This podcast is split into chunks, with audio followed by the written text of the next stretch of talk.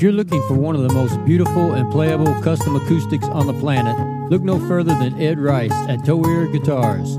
Ed is a true artist, transforming exotic woods into magnificent, sweet sounding instruments. Go to toirguitars.us, that's T O I R G U I T A R S.us, and contact Ed today.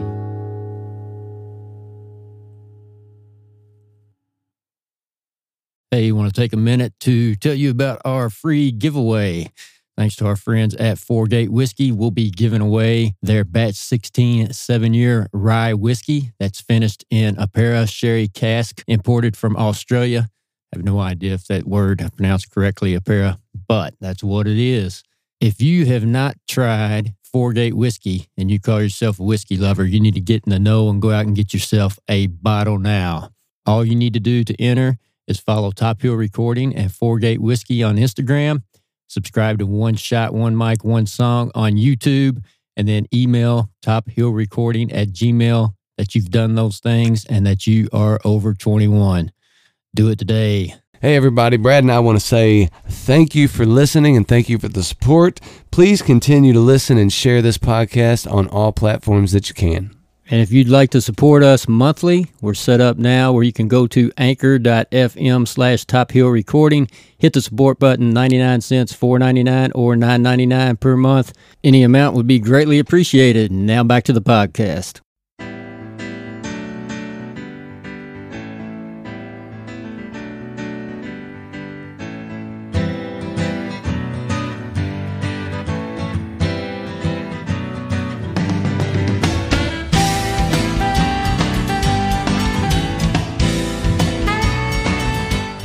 Top Hill Recording Podcast, episode 94. What's going on, Neil? What's up, man? How you doing? Been a good day, man. It's been a good day. Tomorrow's Friday. It's December and it's uh it was like 60 something degrees out there today, man. You know, I always wonder if we throw listeners off. Like I just said, tomorrow's Friday, but when this podcast comes out, it's going to be Friday.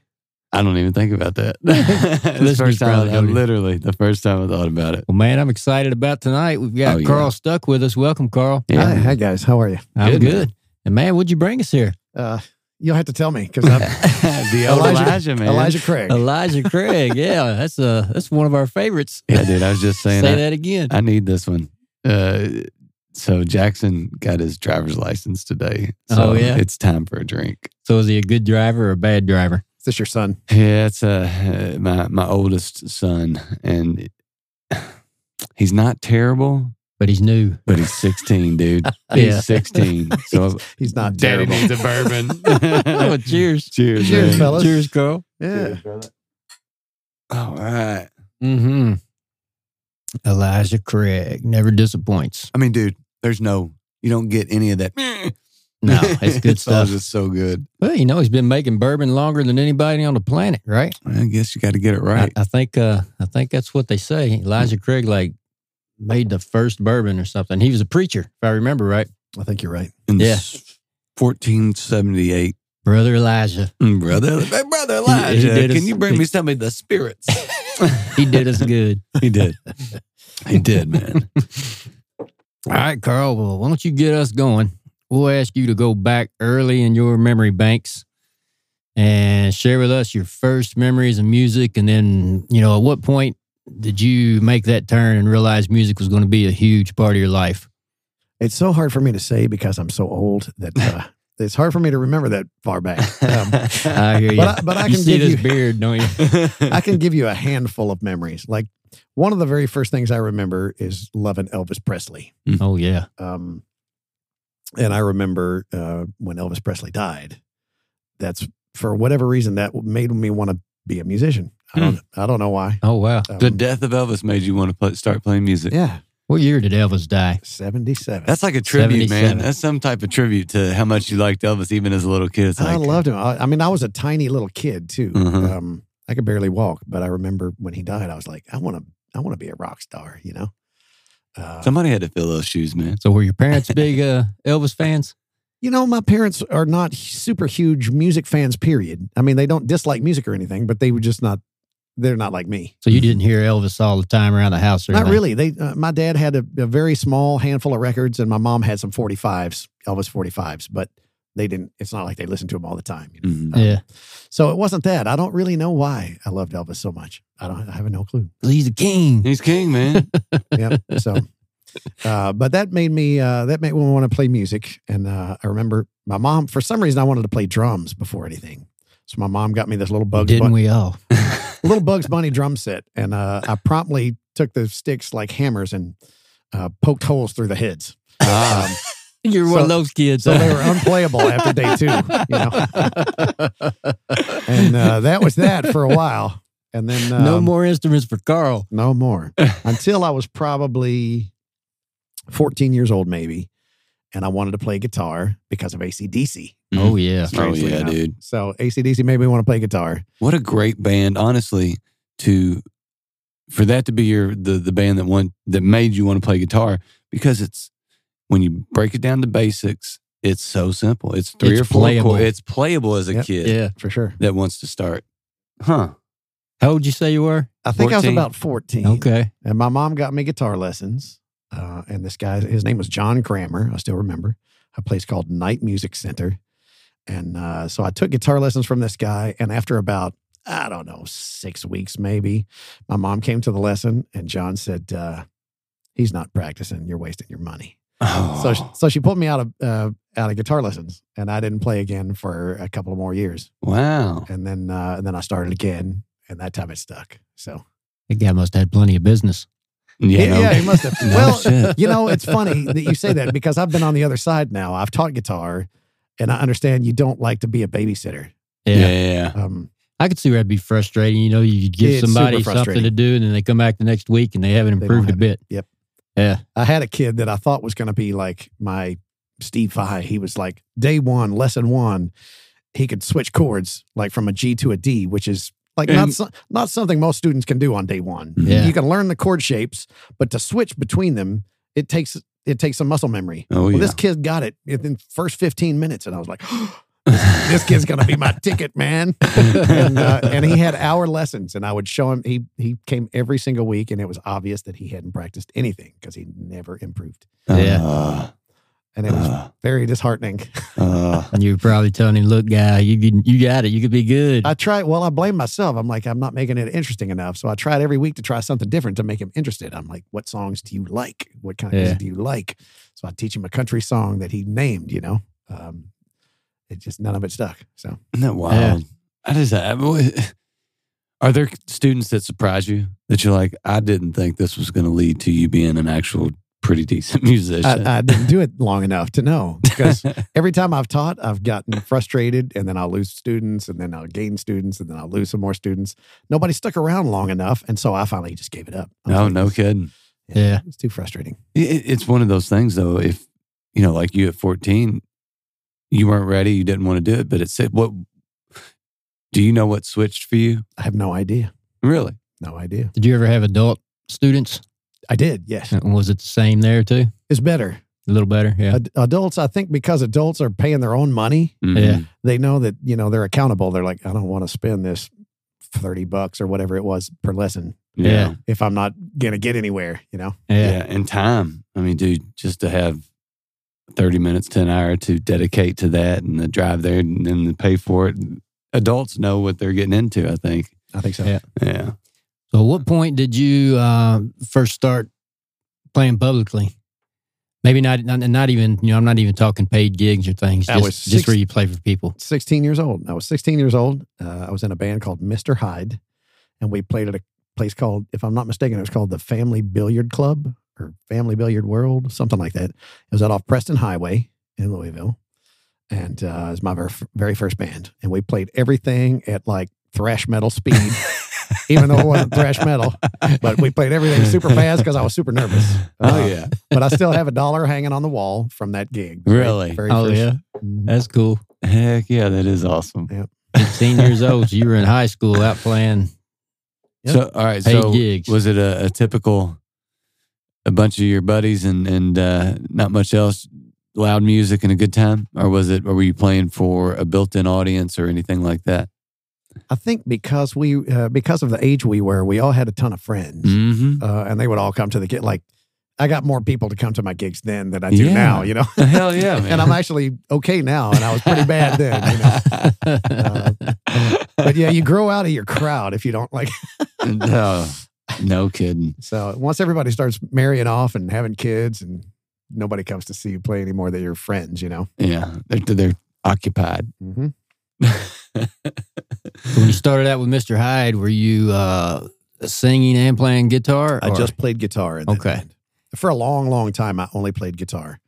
Um, never considered myself a singer. Uh, mostly, I think because all the music that I liked when I was young was hard rock, and they all sang high like Oh girls. you yeah, know? yeah.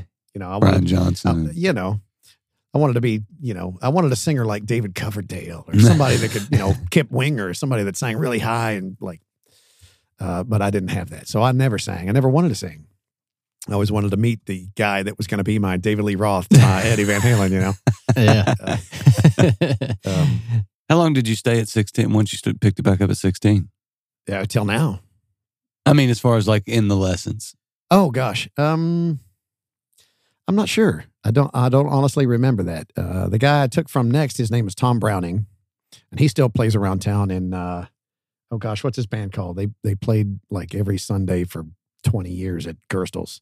Um, Not the pranksters. yeah, yeah, yeah, Oh, okay. The Yeah. pranksters. Mhm. All right, right on. yeah. That's Tom. Uh, real long hair. He Okay. has kind of Ted Nugent hair. Um, so he was my next guitar teacher, and what he did that was really good was he sort of taught me how to teach myself, hmm if that makes sense. Um, Kind of training your ear type of stuff. And uh, to me, that's the most important thing about being a musician is training your ear. oh yeah. Uh, it's not about where you put your fingers or how you, y- your physical technique. It's about hearing what you want to, you know, so that if you can hear right, you can, you can train the rest of the stuff. You can develop enough to be able to make your hands do what you hear. hmm Um, I hope I get there someday. Well, even if you can. me too. I'm still trying. well, once you find it, man, it's like, you know, it doesn't have to be, especially just at the beginning of that process, just learning how to find the key or find where we're at.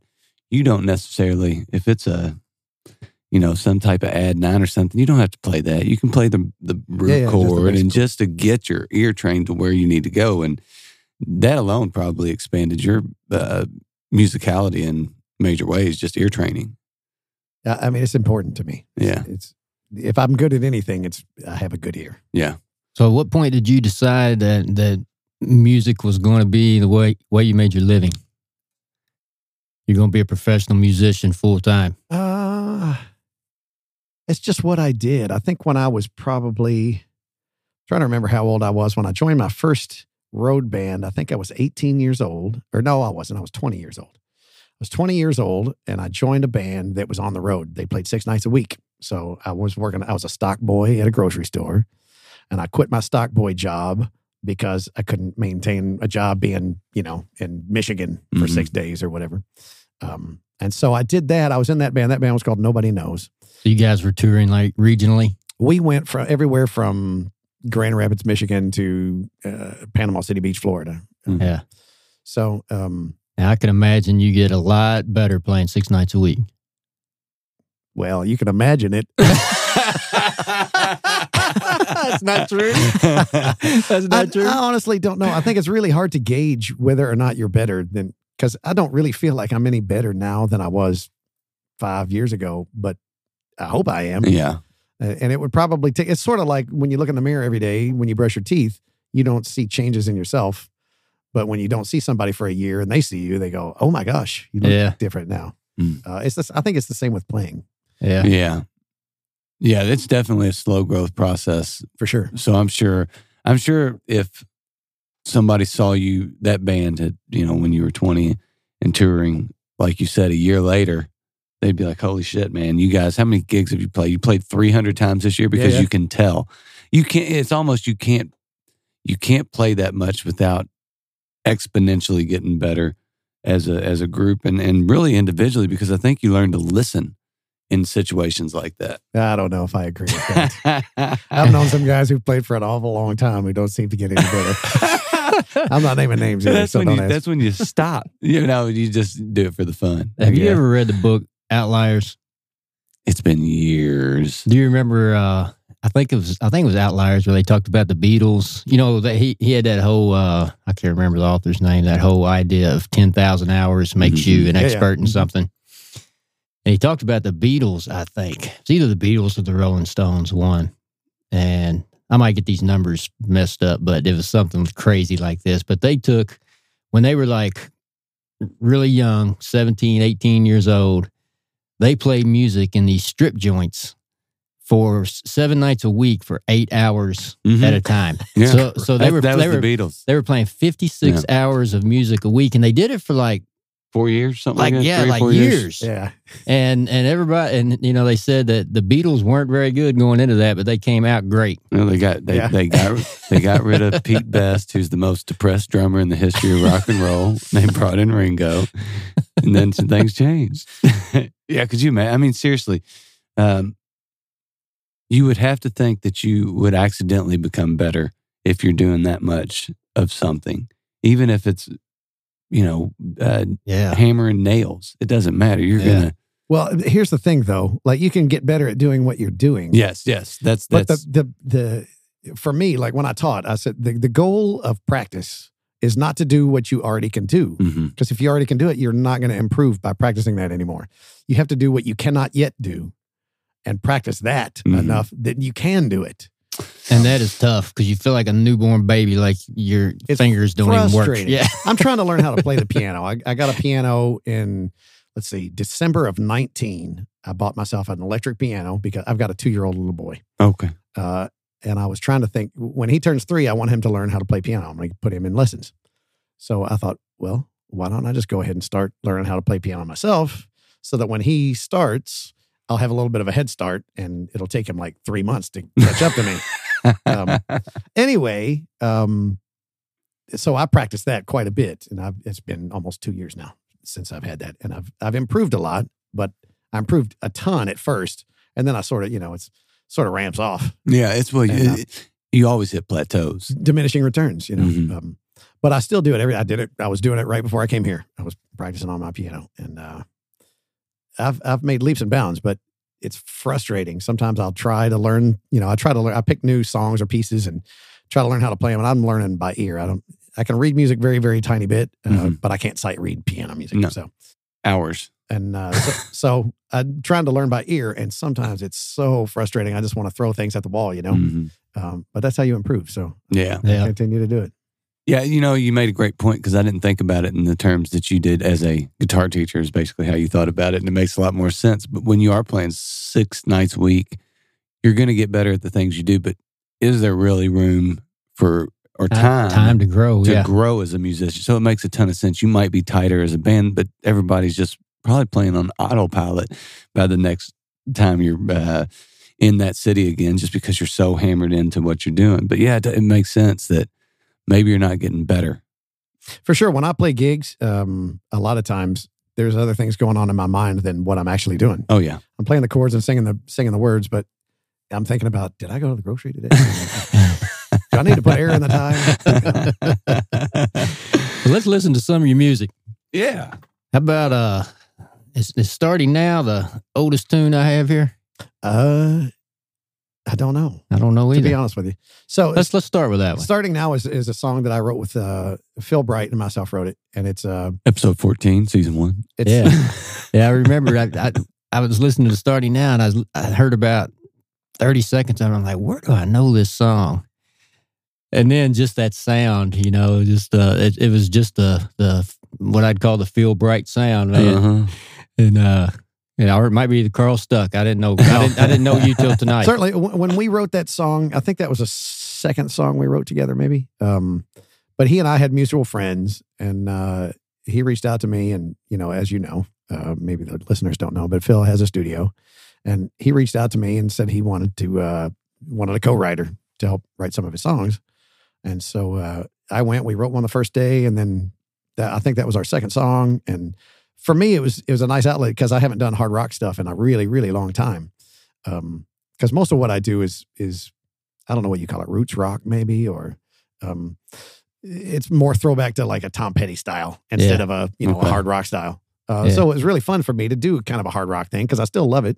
I just don't play it. Um, so um, I know you sung. uh, You're the singer on this song, but did you play guitar also? I did. We both played Okay. guitar on it. I think there's probably a solo from each of us on there. And uh, anyway, it's a fun thing. It's just a side project that we do, and and it's just for fun. Yeah, and and Phil is on on the left side like Eddie Van Halen, and you're on the right. Probably, probably. We do. He has kept that consistent with all of our songs. He's always on one side. I'm always on the other. That's- yeah, I don't know. I remember him saying that. He said, "I, I always put myself on the left, or because Eddie Van Halen always is." That's something like hilarious. I didn't know that. I think it was the left. I didn't know that. Was You're that- probably you right. that? Yeah. Well, Let's check it out. right, all right. Starting now.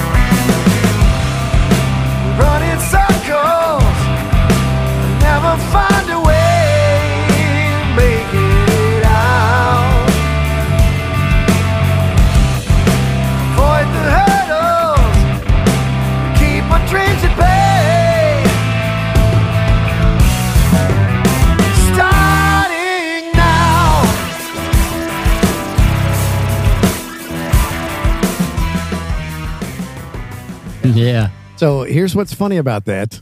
I've never heard that. That is that is not the version of the song that we put out. Is that right? I'm a. Did I send that to you? Yeah. I have no. I've never heard that. That's not the right words. The the melody is different. I don't know what that is. I must have had that in a Dropbox, like, and I just saw starting now and said, uh, So, "That's I like it. funny." so Phil had you come in to record, and I'm he totally changed because. I'm like, "Oh no, is this like a demo version that's going to sound bad?" It sounded good. Yeah, that's I'm glad we caught you off guard. that is not at all the song. That's I mean, it, it's close, but um, That's funny. yeah. So who who is that? You and Phil and who else? Uh, let's see. On that song, I think it's Greg Unthank playing drums.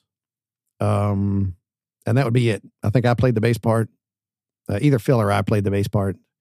Uh, and that's it. And Phil programmed some keys in there, probably. Yeah. Um, I thought I, I know Phil likes messing uh, programming the drums too, or maybe not programming, but Yeah, he said he, Sharpening he them said up. he usually tries not to fool with drummers if he doesn't have to. yeah. so so y'all must have had a good one. we did, we've had uh, we had Greg play on one of our tracks. I'm I'm pretty sure that's Greg. And then we had Rex Owen play on one of our tracks.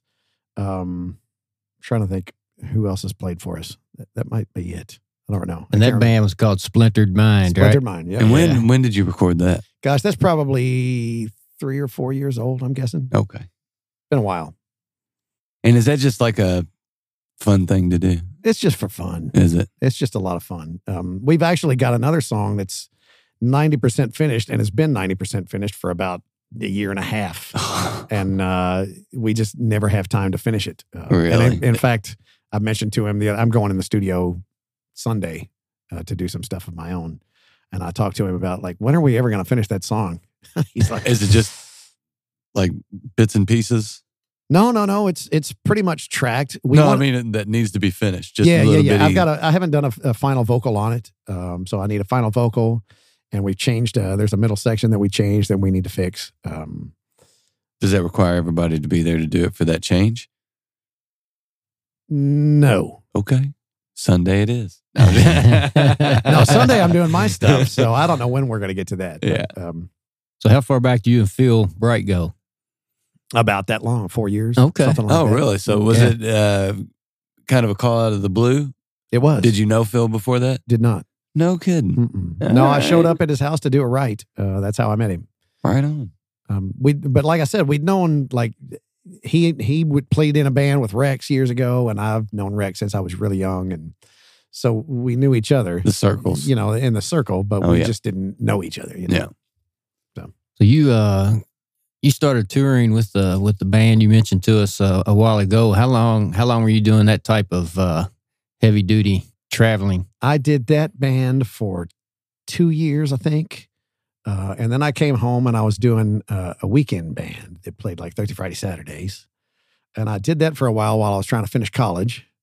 And then, uh, I don't, man, my grasp of time is pretty poor. Pretty poor. Uh, so I can't remember when I did what, but I, I moved to Vegas for a summer and then I came home and I played in another band from Indianapolis that was a, we played Thursday through Sundays and uh, travel around a lot and uh, like did a bunch of opening spots for we did a lot of original stuff so we did opening spots for bigger bands and uh, that band was called under fire uh, and i played in that band for a, for a year or two and uh, it all just gels together in my I head. hear you. So was- people ask me how long ago something was. I couldn't tell you if it was ten years ago or two years ago. Yeah, generally. me too So were you um, at that point when you were kind of I wouldn't not necessarily band hopping, but were you a guitar player for hire at that point? pretty much So when did um, you know writing your own stuff come into play? i've always done that a little bit um, but uh, I, s- I say that i'm an imperfect perfectionist hmm so a lot of times i don't get things finished because Okay. i don't want About ninety percent done is what I I'm don't- hearing. I never feel like anything's good enough for other people to hear, you know? Yeah. Um, Own worst critic type of deal. it really is. I, I think I'm just now starting to change that mindset because um, I think the first song, well, I put out a Christmas song. It was the first song I released under my own name, Uh oh. um, which is called Enough Name Mo. Um, Yeah, we'll play that at the end of the podcast since this podcast is going to be right around Christmas. there you go. And then, uh, and then, I, but the next song I released is co- a song called, uh, um, I can't, I'm horrible with the names of songs, even my own. What's the name, what's the name of that song? Uh, if, if Someday Never Comes is the name of that song. So when I put that song out, there are a bunch of things that right after I put it out, I was like, oh man, I wish I'd fixed this. And I, I wish I had inflected that word just a little bit differently. And, but now it's been, you know, a few years since I put it out and I don't really care anymore because I don't listen to that song. It's- I don't want to hear myself sing. so I'm sort of like, I'm, I'm sort of developing this mindset that when you record a song and put it out, it's almost like a picture. It's like a snapshot of where you were at that time in that place with that piece of art that you've made.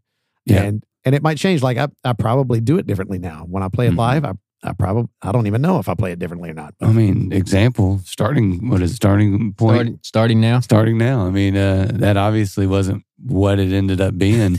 it's and not. it. That's funny. I can't believe I sent that to you without listening to it. you know, it- Lesson learned. Now I'm worried about the next song I sent you.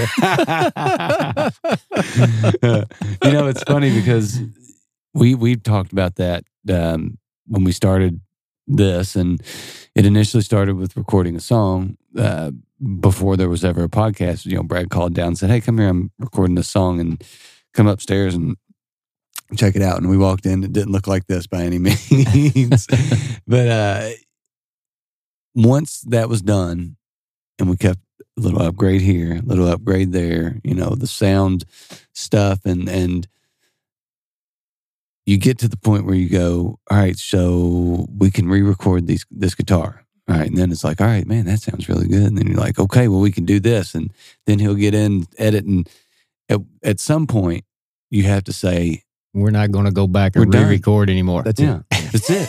You, you walk away. It's That- really hard to do. It's so hard to do. For me, I, I remember being in the studio at some point, and either Phil or somebody else that was there turned around and looked at me and said, "You realize that nobody on the planet other than you will ever notice that difference that you're like sweating over." Yeah. right Yeah. yeah. Um, and it's something as simple as uh, you know, that hi hat right there is just not rocking right, you know, or Yeah. it's some silly little thing. Um, Yeah, you get you get hyper focused on on details that your average listener's never going to pay any attention to. Yep. Well, and and maybe stuff that you're hearing that nobody else would hear. Like, the, you know, there's times Brad will go, "Does that sound a little bit too high right there?" It's like it just is it piercing? I'm like, I don't know what. Uh, but after you listen to it seven thousand times for three hours, I bet sometimes a you know a Yeah. hi hat does sound a little bit piercing to your ear. Well, it's it's one of these things like uh, there's in my living room. I'm gonna make an analogy because that's what I do. In my living room, I redid our ceilings, and uh, when I painted it, I missed a spot. and it's not super obvious to anybody that walks in because I painted white over, you know, the white whatever was already up there. Yeah. And so it's just a really, really subtle difference. But every time I walk in that room, I see that spot because it's about this big. And now it's been too long. If I paint it now, I have to paint the whole ceiling. but that's the one thing I notice. And that's how I am with yeah. songs too. I'm like, the rest of the song might be great, but if that one thing, if I miss that one note just ever so slightly, or I sing it just wrong, or I played something a little bit off, uh, Yeah. That's that's what I notice about the song. I get where I got to readjust. You know, like if I'm listening, I gotta, I gotta flip the switch and try to make myself listen as a listener, and It's not so and, hard to and do. not Yeah, and not as say a how. critic. You know, just as a listener. What's this sound like right now?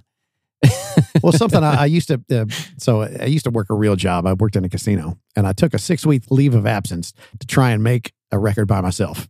Like I was going to record it all. I was going to play all the parts, and I spent six weeks trying to get a guitar sound.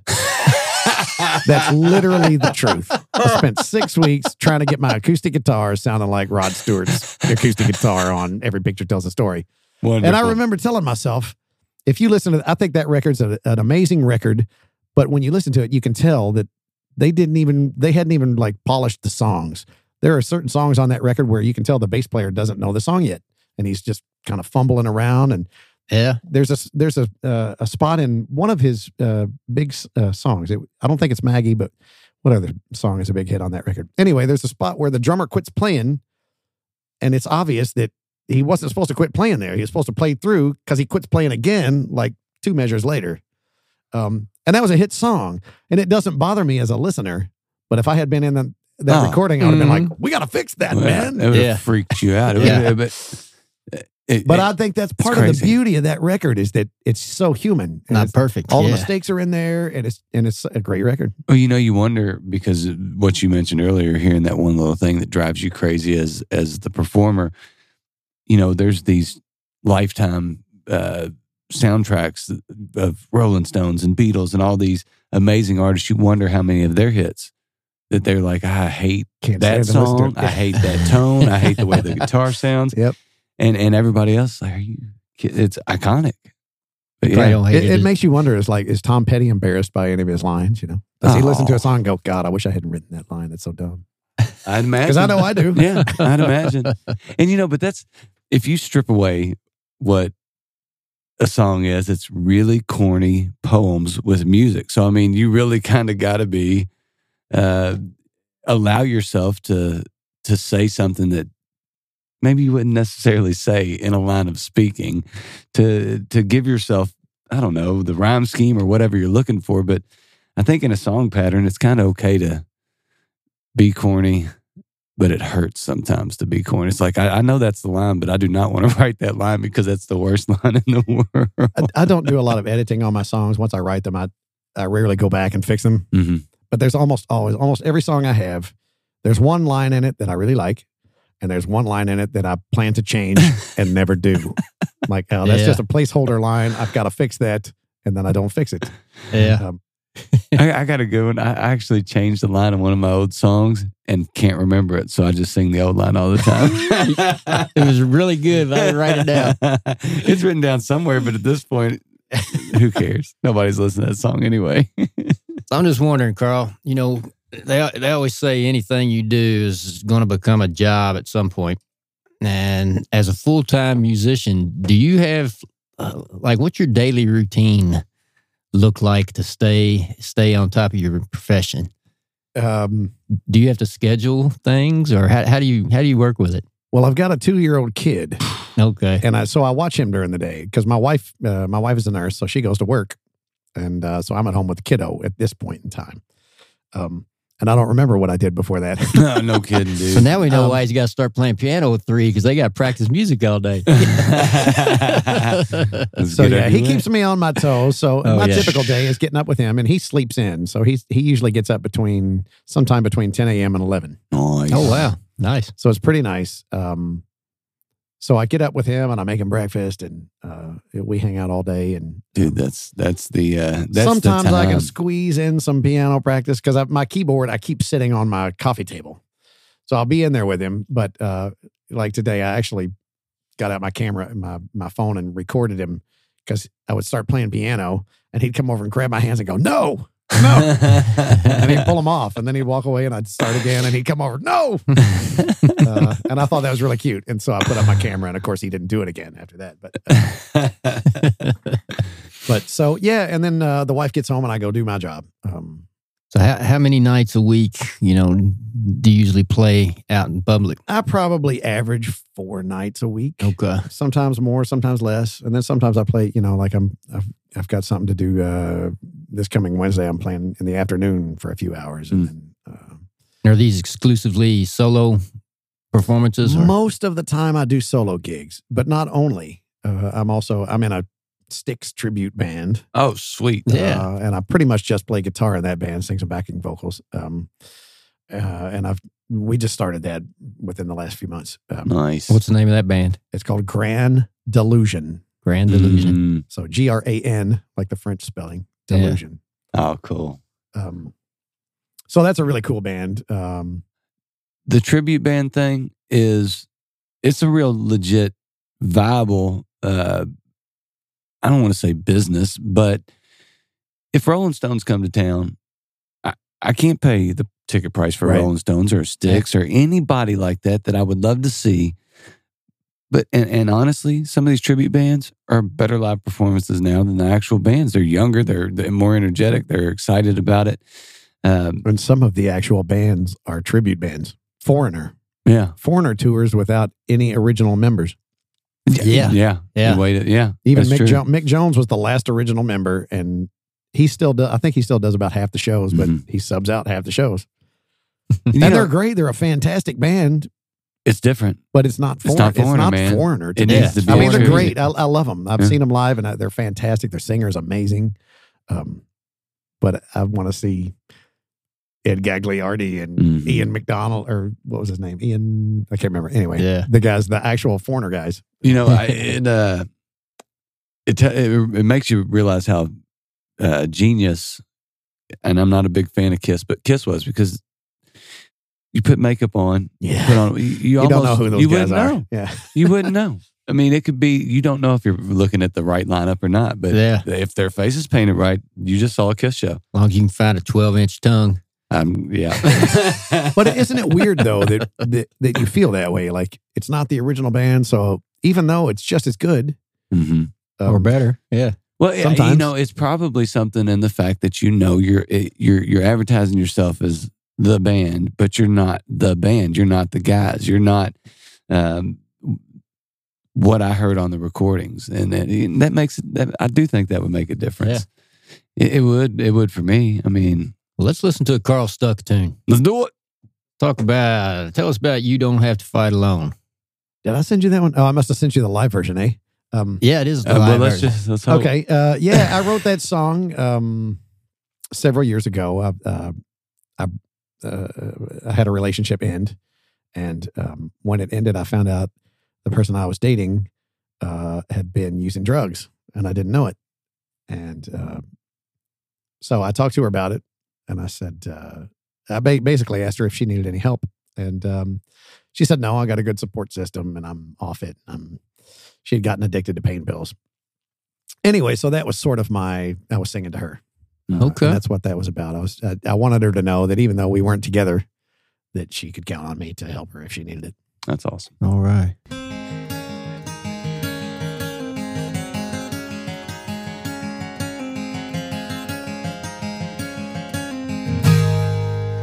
Hiding in the shadows.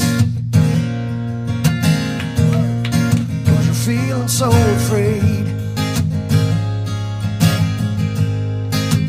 Faces all around you. There's no one there to blame. So you lock the pain down deeper. Keep it from the world. You lie to keep your secret, trust nobody else to keep it. Scared of getting hurt. You don't have to fight alone. You don't have to face the world all on your own. By your side. I'll be someone to confide in. You don't have to fight alone. Feels like something's taking over. Yeah, man. Yeah. So that uh, is a live version that you recorded with at Phil Bright Studio. Is that right? Correct. All right. So tell us a little bit about the uh, Stuck on the Couch. I'll, I'll tell you. So this is we started talking before the show, and Yeah. they said save that story. so here's that story. So um, when COVID hit, I lost all my work because all the all the venues that I play had to close down, uh, and so I was trying to think how am I going to pay for my you know at at the time one year old son, and Mm. my wife was out of work at the time; she wasn't working. I'm like, I got to Oh, provide wow. somehow. Yeah. So um, so I thought, well, I'll do a Facebook Live for the few weeks that this uh, COVID thing is going on. and so I did a nightly Facebook thing, and I just put a little virtual tip jar in my in my description, and uh, and it turned into a because COVID didn't last three weeks, it kept going and going and going. So I I did. It wound up being 368 nights in a row. Are you did. Oh, kidding wow. me? You did 368 So what was the nights in night? a couple row? hours or I did a usually an hour. hour? Okay. Usually an hour. is Um, insane, dude. yeah. So A um, year straight. a year straight. Yep. I'm not on Facebook a lot, but d- d- so are those like saved after They're you do all those? archived. Okay. No Yeah. kidding. Yep, Yeah, you can see cool. 300. And, well, I'm up to 400 and what am I at? 415 Oh, so or you something kept now. it going. I don't do it every night now. I do Yeah. once a week typically. Um, That's So- crazy. That's awesome, man. yeah. The- But anyway, so uh, for my 200th episode, I decided I'm going to do it live from the studio. And so I went to Phil Bright's and I did my Facebook Live from his studio and recorded this record. oh man. Oh wow.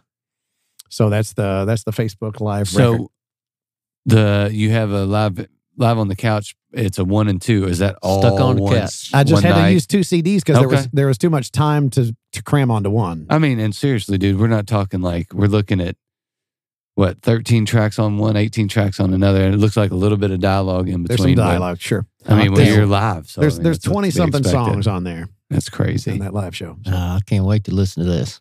Wait, you only brought one of each. Yeah, so but he you brought- can listen to them them. tomorrow.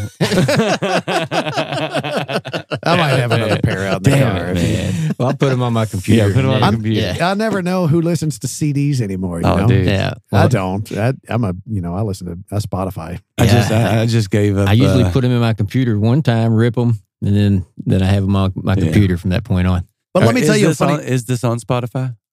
it is not. Then No. I need the CD. I decided not to put that on Spotify because so ah, gosh, there's so many things I can talk about.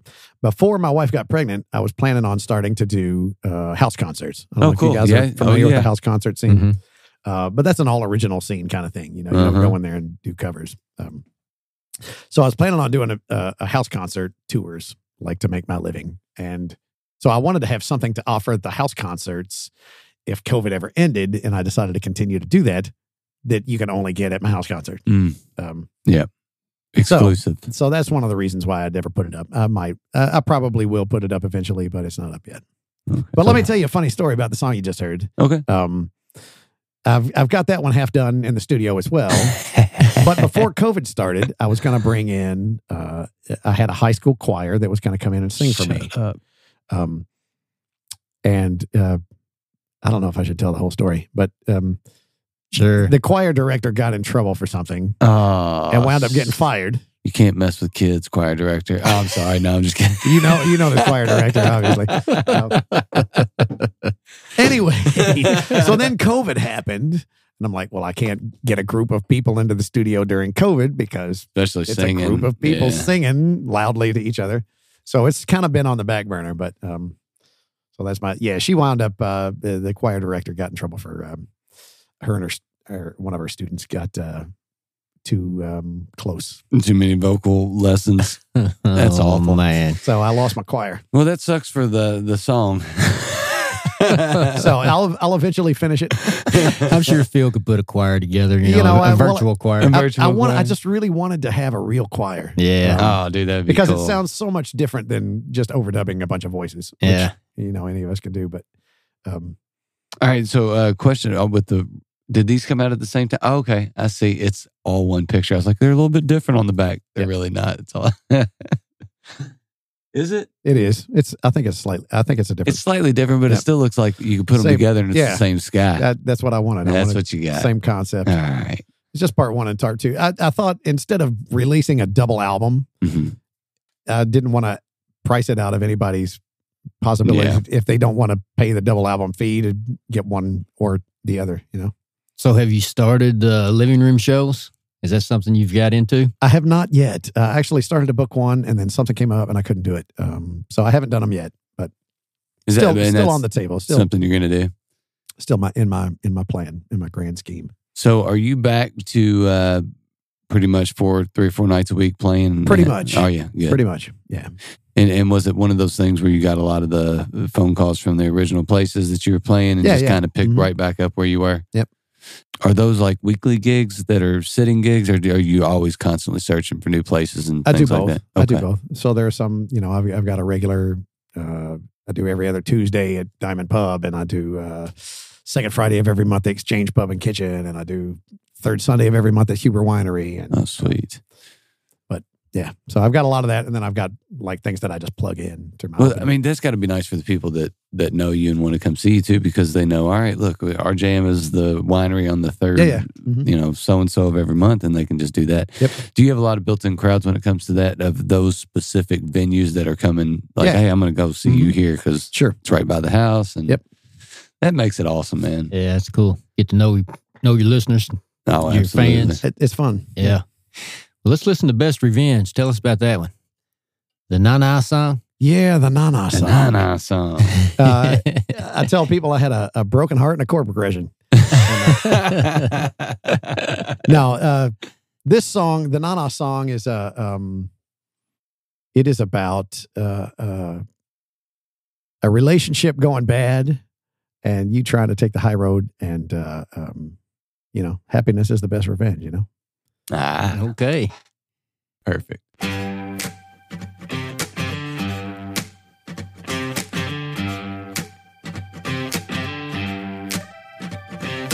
used to spend my days dreaming up ways that I could rectify your slight. When I'd go to bed inside my head, those daydreams kept me up all night.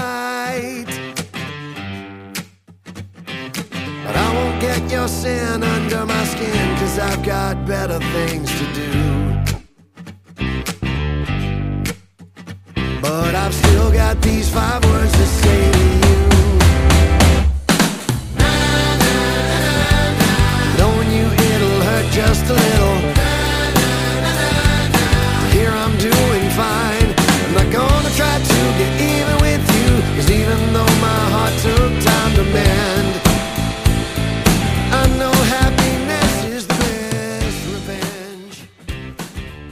Dude, that right there is a. Oh yeah. I hope you take this the right way. that is like a, a, a teen pop song hit. Like I could see some little I girl. wish it were. I'm serious. I could see some like, you know, the old Christina Aguilera That type of- hook.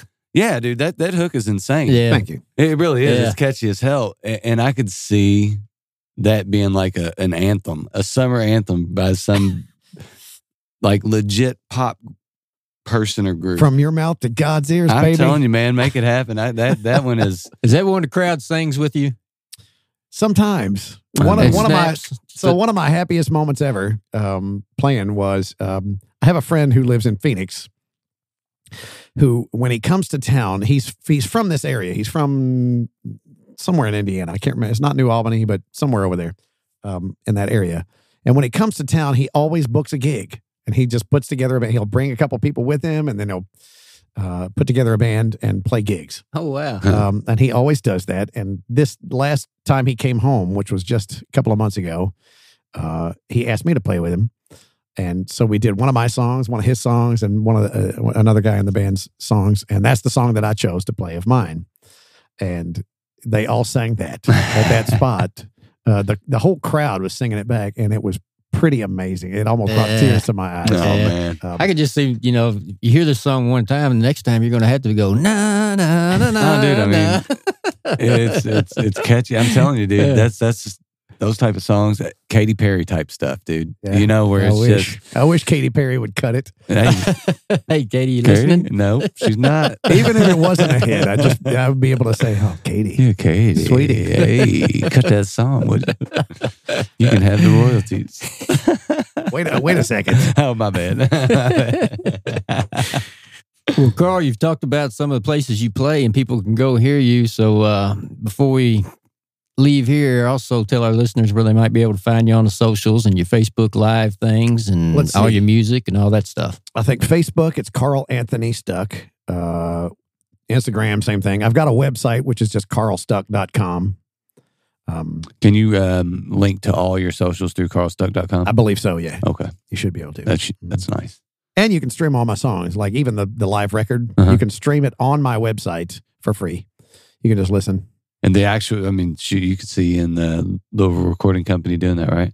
What's that? That you can actually see you in Phil Bright's studio recording these albums on On Facebook Live. on, Oh, on oh, number yeah. two hundred. On number Episode 200. If you- 200. If you, dig dig back all the way to number 200, you can watch it. yeah. I'll that's have to pretty do that. amazing. No, no kidding. Yeah. that's awesome. Of course, it won't sound like the record because we recorded it into, you know, into an actual recording gear. Mhm. And uh, that was not what was broadcast on the Facebook Live. On the Facebook Live, you're just hearing my phone, Oh, really? Oh, okay. which is how that's how I.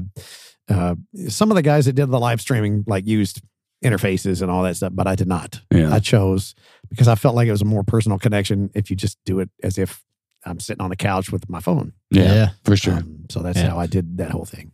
A- and especially during that time, man, any type of connection you could feel, you It, wanted to. it was strip amazing. I mean, I, I would have never continued to do it as long as I did if it hadn't been for the people who became regulars watching me every every single they came in every day, really. and uh and I felt like I can't let these people down Yeah. um because none of us had anything to do you Uh-huh. know we were all stuck in our houses True. Yeah. Man, Um, and you were playing for a crowd and you were at home too. That's still cool, especially when you have a brand new baby. It really did literally feel like sitting on the couch, just talking to friends and Mhm. playing music. Um, Uh, so, which is funny. So the uh, and I've told this story before, but the very first one I did, I was nervous as hell, really. and I don't ever get nervous when I play music, but. And it was just me and a, ca- you know, in my phone. I'm like, how in the world am I sweating and nervous? Um, but I, I don't know what it was. But after doing it a few days, it's I sort of settled in, and uh, it just became like second nature. Did you find that people that uh, have listened to the live stream, and maybe not people that were coming to your shows before, have showed up at a show since everything's kind of opened back up? a few, but a lot of uh, it's strangely uh, a lot of people that watch my show very regularly were not even from around here. Really? Well, that's great. Yeah. That's great. Yeah. So, um, people that Arkansas, Pennsylvania. There's somebody that watched that's from cool. uh, Yeah. Texas. Um, The good side of Facebook. Yeah. It, it really, no I mean, it's really neat. I, I, I met a lot of, I did a, I did a, an- you know, I didn't only do my streams. I also did some additional streams Hmm. for, like, there was a an online festival that I played, and there was a, Number Juan tequila had a. Number Juan? mhm, That's I- uh, Ron White's tequila It right is. there, buddy. yeah, yeah. I did a stream for them. They, they did a music series streams um, for a while, and they, for all I know, they're still doing it. But, um, but yeah, they brought me a bottle of tequila, and, Oh. I, and I streamed from the couch for them. And like, there's a, a one lady that watched me a lot ever since then because she found me on the on the uh, Number Juan tequila Oh, thing. cool. So it's just re- it's been really neat to. to uh, I'm really super glad that I did it because I I found a lot of people that would have never found me any other way. You Mhm. know.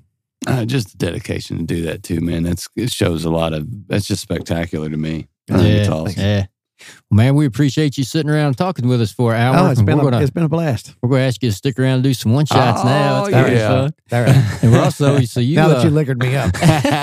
you liquored us up. What are you talking about? so you had a little fun doing a, a Christmas tune, and this this podcast is coming out right around Christmas. So tell us about that, and we'll go out with it. All right. So I have a songwriting group uh, that I hosted. Uh, that uh, basically we would we'd come up with a line or a phrase, and everybody would write a song to it. Uh, and we met once a month, and we'd play each other's songs. And this particular month, uh, whatever month um, that we wrote the songs, uh, the word was December. You just had to use the word December in your song somewhere. And I wound up wrote, writing this silly little Christmas song um, that you're about to hear. And it's called An Elf Named Mo, and it's about an elf that uh, is a hardworking Christmas elf. and uh, yeah. I played it for my then girlfriend's kids, uh, who were at the time, I think, five and eight or six and nine, something like that.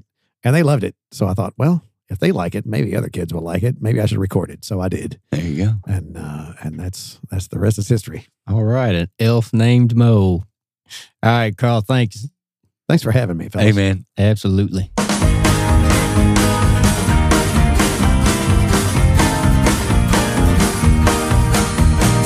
Happened at an airport last December. Just after Christmas Day had come and gone. A short man on vacation started up a conversation, and he told a tale I'd like to pass along. He said this Christmas season nearly killed him with work related stress this time of year. He said that I would doubt it, but he'd tell me all about it if I'd buy us both a frosted glass of cheer. He said, You may believe in Santa, the workshop reindeer elves and ho ho ho. But at the top in Santa's shop, in charge of shipping is an elf named Mo.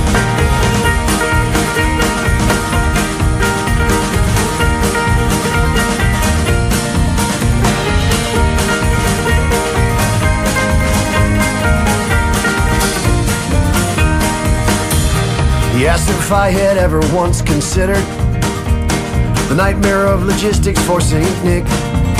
How does Santa know which toys are for which girls or for which boys unless somebody loads and labels for the trip? I chuckled as he went on with his story.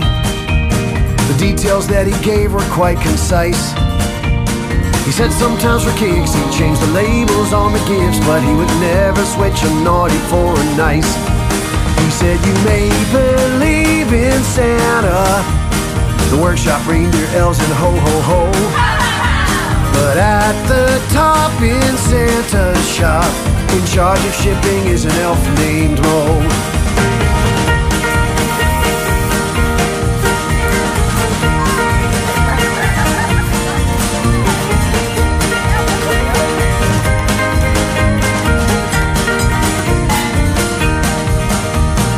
Probably believe it's all a tall tale, but every word I swear to you is true. The moral of the story is that those who get the glory often have some help from folks you never knew. You know you may believe in Santa, the workshop reindeer elves and ho ho ho. But at the top in Santa's shop, in charge of shipping is an elf named Mo. At the top in Santa's shop, in charge of shipping is an elf. In charge of shipping is an elf named Mo.